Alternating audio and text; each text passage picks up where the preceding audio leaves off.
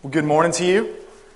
Uh, my name is Matt Luloyan. I'm the pastor of Liberty Church uh, here in Harrisburg. Uh, if we haven't had the chance to meet yet, I would look forward to, to remedying that uh, after the service today or sometime soon.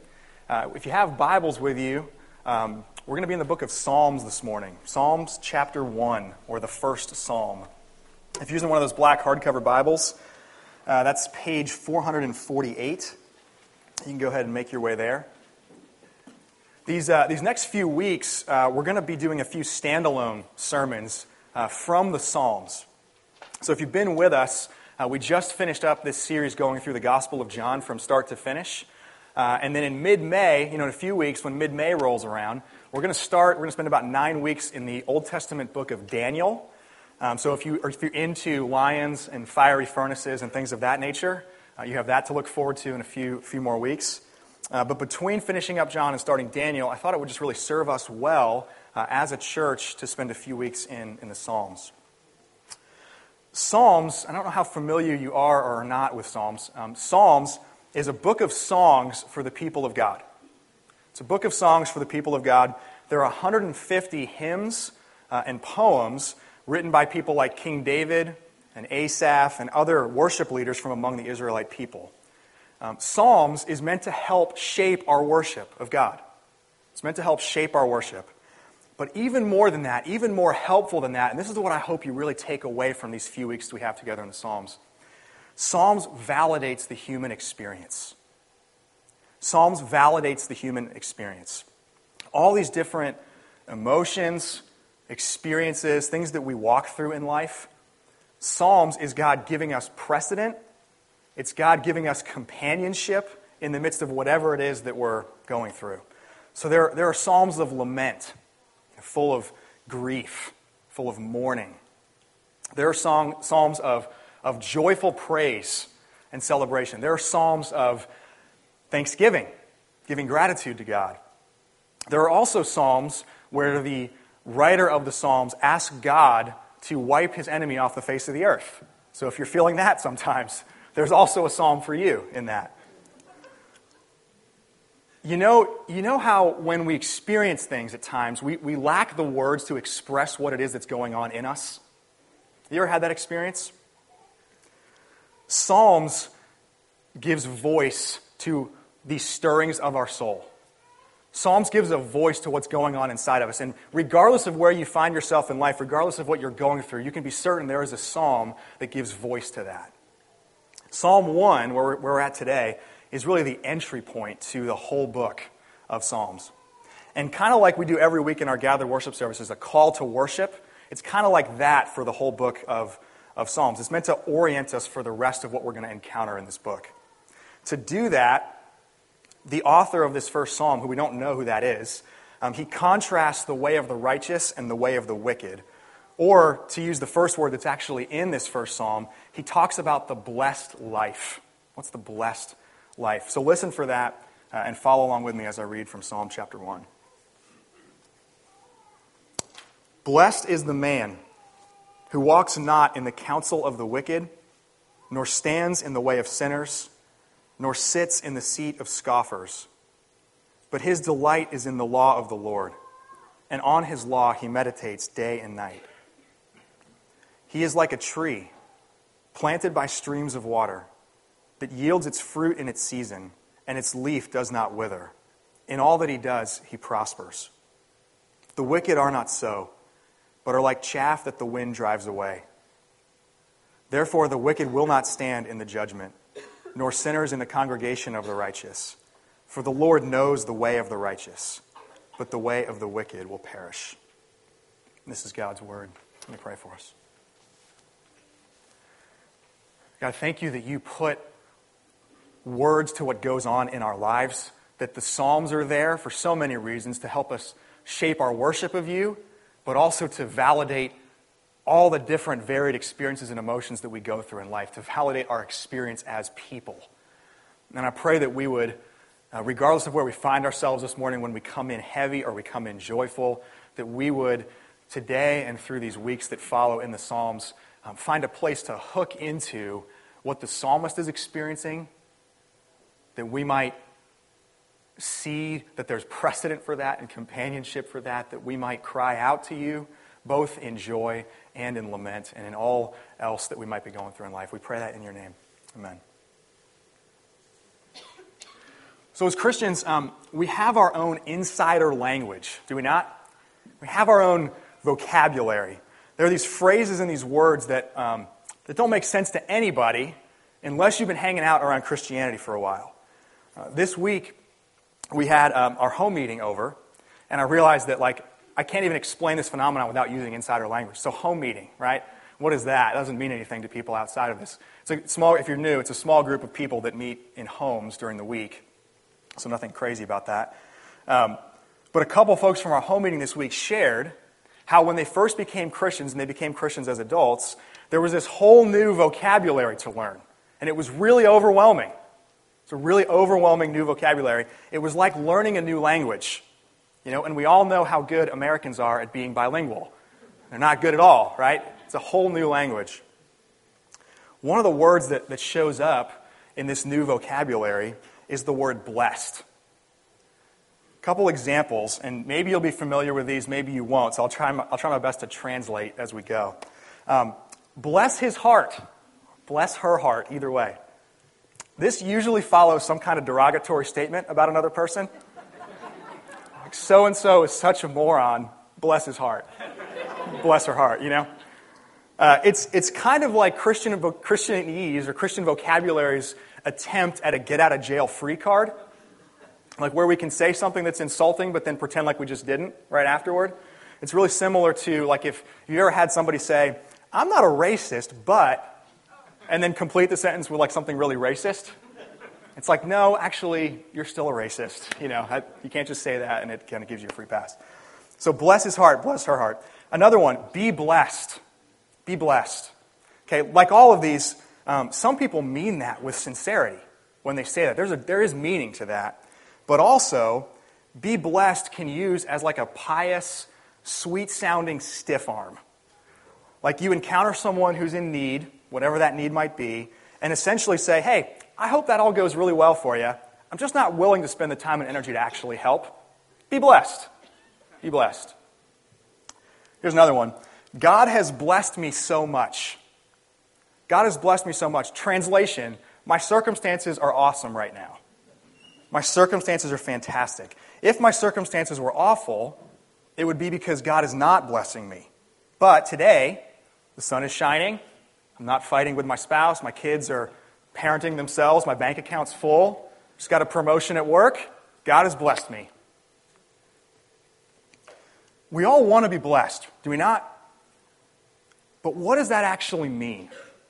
What does that actually mean? Because even within our own Christianese insider language, we use that word differently to mean different things. So when the Psalms opens, the first line, Blessed is the man who, our ears perk up a little bit. Because perhaps we're going to find here some clarification, some direction for what that actually looks like. And by the way, as we go through this, there's nothing exclusively male about that. Uh, the psalmist uses the Hebrew word for man, but really it's just representative of a person who is blessed. So, what does it look like to be blessed? What is the essence of blessing? Psalm 1 teaches us that the essence of blessing is found in three things a standard, a source, and a standing. A standard, a source, and a standing. And we're going to look at those just briefly today. So, first, the essence of blessing is found in a standard. All of us measure our lives by some standard, some gauge that tells us if we're on the right track or, or not. And that standard, whatever it is, has a huge bearing on what our lives, what our pursuits look like. And if it's off, when it's off, we end up wasting a lot of time and energy. Many of you have been here when Pastor John Alexander has come from Liberty East in Philadelphia. Um, one of his friends shared this analogy of he's in the business world of climbing the corporate ladder and he climbed rung by rung and reached the top of the ladder, only to realize in the end that it was leaned against the wrong building the whole time. That's, that's what we're talking about here the wrong standard, the wrong gauge by which to measure your life. So, experiencing a blessed life comes through a very particular standard. And the psalmist here paints this contrast first of what the, the standard is not, and then circles back around to what the, the standard actually is. So, what is the standard not? Well, it's not walking in the counsel of the wicked. When the Psalms refers here to the wicked or to sinners, uh, it's not just talking about people who do wicked things or people who sin, because that's everybody, right? That's me, that's you, that's everybody. It's talking here about people who aren't even pursuing faithfulness to God, who aren't even inclined to or trying to or have any kind of pursuit of that. They either don't care or they're hostile toward God. So the standard in which blessing is found starts by not looking to those people as your advisors, as your counselors. Also, uh, the standard is not standing in the way of sinners. So it's not just about advice and whose advice you take or don't take. It's also that we don't want to model our lives after those who aren't pursuing faithfulness to God. We don't want to use them as a model, as an example, as a template for our lives. We don't want to pursue the same patterns of living and thinking. We don't want to go in the same way that they do. Nor is the standard sitting in the seat of scoffers. Scoffer is a word in Scripture used to speak about someone who's even more entrenched in opposition to God than someone who's a sinner or wicked. It's, a, it's kind of an, an, another level of intensity of a sinner or a wicked person. And sitting in a seat with a scoffer then would be actually starting to take on that identity yourself. So you're no longer just taking advice, um, you're no longer just mimicking patterns of this person's life, you're actually becoming this yourself. See, there's a, there's a progression here of how precarious a position a person finds themselves in. To walk means that you're still moving. It's a lot easier to redirect your steps when you're still in motion. To stand, though, means that you've stopped moving. And you're now a lot more attentive. You're actually engaging with the way of sinners. And then finally, to sit in the seat of scoffers, now you've not only stopped, you're sitting down. You've pulled up a chair. You've made yourself comfortable. And because this is a scoffer, that means that you now have entrenched yourself with someone who's even more entrenched in their opposition to God. It's even more precarious as we go, as the psalmist steps through these pieces. And that is not in any of those things where blessing is to be found. So, where is it to be found? Instead, the psalmist says, it's found by delighting in the law of the Lord, meditating on the law of the Lord day and night. I don't know about you, but when I hear the law of the Lord, my gut level response is most often not delight. The law of the Lord sounds like rules. And I don't like to be told what to do, and probably you don't either. So that sounds more burdensome. That sounds more constraining. It doesn't sound like something we should delight in. But when the psalmist is referring here to the law of the Lord, it's not just about the rules of God. It, it, certainly is not less than the things that God commands. That's part of it. But there's so much more to it. There's so much more to it. This is the whole counsel of God, the truth of God, the truth that God is the one who has created and called all of it good. The truth that though sin corrupts and breaks and mars and fractures, through Jesus, God is the one who redeems, God is the one who restores. So, through His Word, through His law, God reveals the story of everything. He reveals a story of everything, and the essence of blessing is found when our eyes are open to that story, to know that story, to delight in that story, to align ourselves with that story. That becomes the, the standard for us. It becomes the, the measuring rod by which we gauge and understand everything else around us. And, and just the fact that we have access to that just the fact that God would do us the, the gracious favor of giving us access to the story is meant to bring delight. So, not out of obligation, not out of duty, but out of joy, we learn that story. We own that story. We lean into that story. We live that story. So, the essence of blessing is found in a standard. Second, it's found in a source. The blessed man is like a tree verse 3 says, and a tree that is continually connected to a source of water. Okay, this right here is the beautiful complement to what we just read about the standard. Blessing is not just found in a standard, it's found in a source. So God is not some distant, disconnected storyteller. He's not some distant, disconnected rule giver. He doesn't just say, hey, here's the standard, good luck. Send me a postcard, let me know how that goes as you try to pursue that.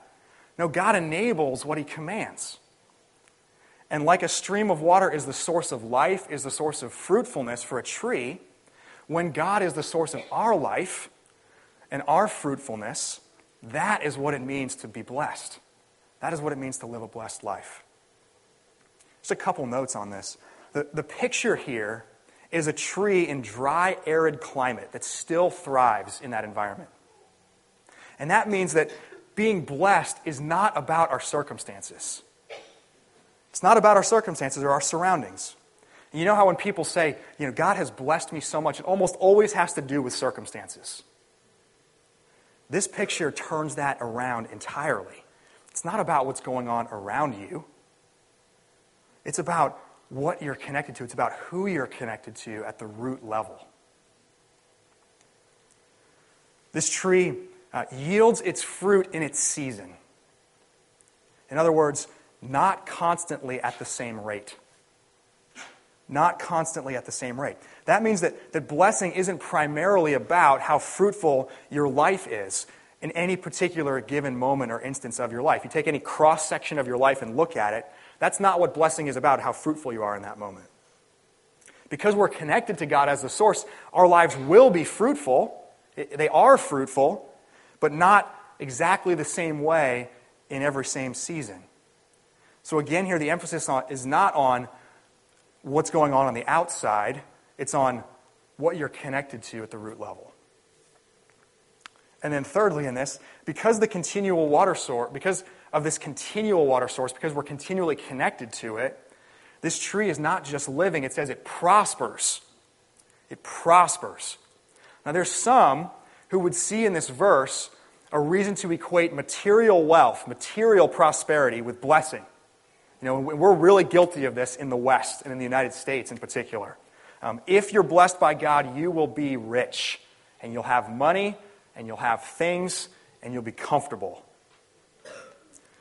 There's a lot that's wrong with that, but we'll just focus on what's here in this text today. What, what kind of prosperity comes from a tree? What, when, when a tree produces fruit, who benefits from that? It's not the tree. It's not the tree, it's others. So, the kind of prosperity that's pictured here in Psalm 1 is not about you, it's about others. You're blessed with this connection to a source of life and fruitfulness, and in turn, you become a blessing to other people. The wicked, on the other hand, it says, are like chaff. They don't have a root, they're not connected to anything, and therefore they're not fruitful, they're not stable, but they're driven away by the wind. So, blessing has everything to do not just with a standard, but with a source. And then, lastly, the essence of blessing is found in a standing a standard, a source, and a standing. The contrast here in Psalm 1 between the way of the wicked and the way of the righteous, it's helpful because it's simple, it's clear, it's also really strong. It's a strong contrast and these last two verses, 5 and 6, they talk about the outcome of these two ways of life. The wicked and sinners won't stand in the judgment. They won't join in the congregation of the righteous, it says. Ultimately, their way will perish, which is a reference to the eternal separation from God that ultimately results from that way of life. And see, the psalmist here wants to establish from the opening words of this whole book that the stakes are really high. The stakes are really high. The Psalms are all about worship, the worship of God. And there are those who worship God, and there are those who don't. And ultimately, eternally, there will be those who worship God forever, and there will be those who won't. And the psalmist doesn't want to mince words about that. Just wants to get that out there from the opening psalm from the book. And what's the difference, though, between those who worship God and will worship God and those who don't? It's that the righteous are known by God. Do you see that in verse 6? The Lord knows the way of the righteous. He doesn't just know about them or their way, He knows in an intimate, loving way. He knows them. And God looks upon these people with care and with affection in a way that He doesn't look upon the wicked or the sinners. The righteous are given a standing before God. That's what it is to be righteous. It's to stand in a right place with God, and God gives you that standing. So, do you see where the emphasis is here in Psalm 1? We got to see where the emphasis is here. When we hear the way of the wicked versus the way of the righteous, do we not like naturally immediately gravitate toward like a goofus and gallant mentality? Right? Be this, don't be that. Don't be a goofus, be a gallant. Do the right things, don't do the wrong things. Okay, that's true.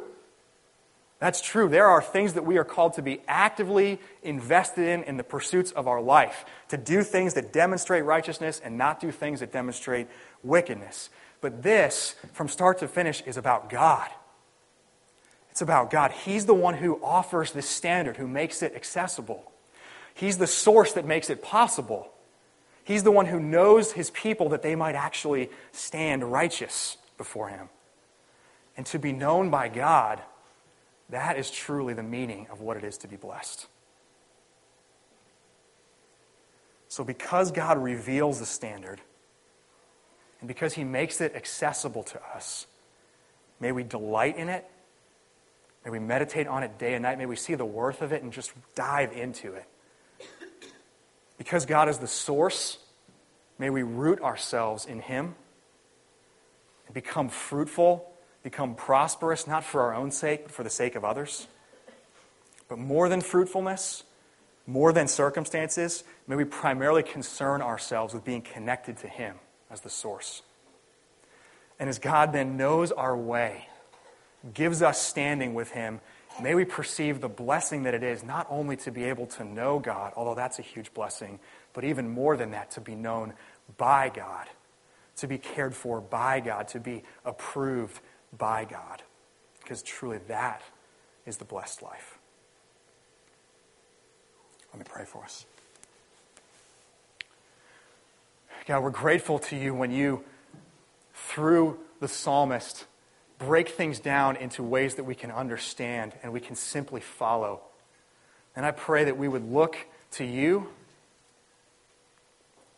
and the gift that it is that you know us and that you know our way and that you offer to us the standard by which we can perceive and understand rightly everything else around us. And that you don't just give us a standard and say good luck, but you commit yourself to us. We can put our roots down deep into you, and you can enable us to do everything we need in this life, to give us everything we need in this life, to pursue all you call us to in this life. I pray, God, that we would truly know in a deeper way this morning what it is to be blessed and that we would become a blessing for others. And that our blessing, God, would be a testament to the world of your greatness and your goodness.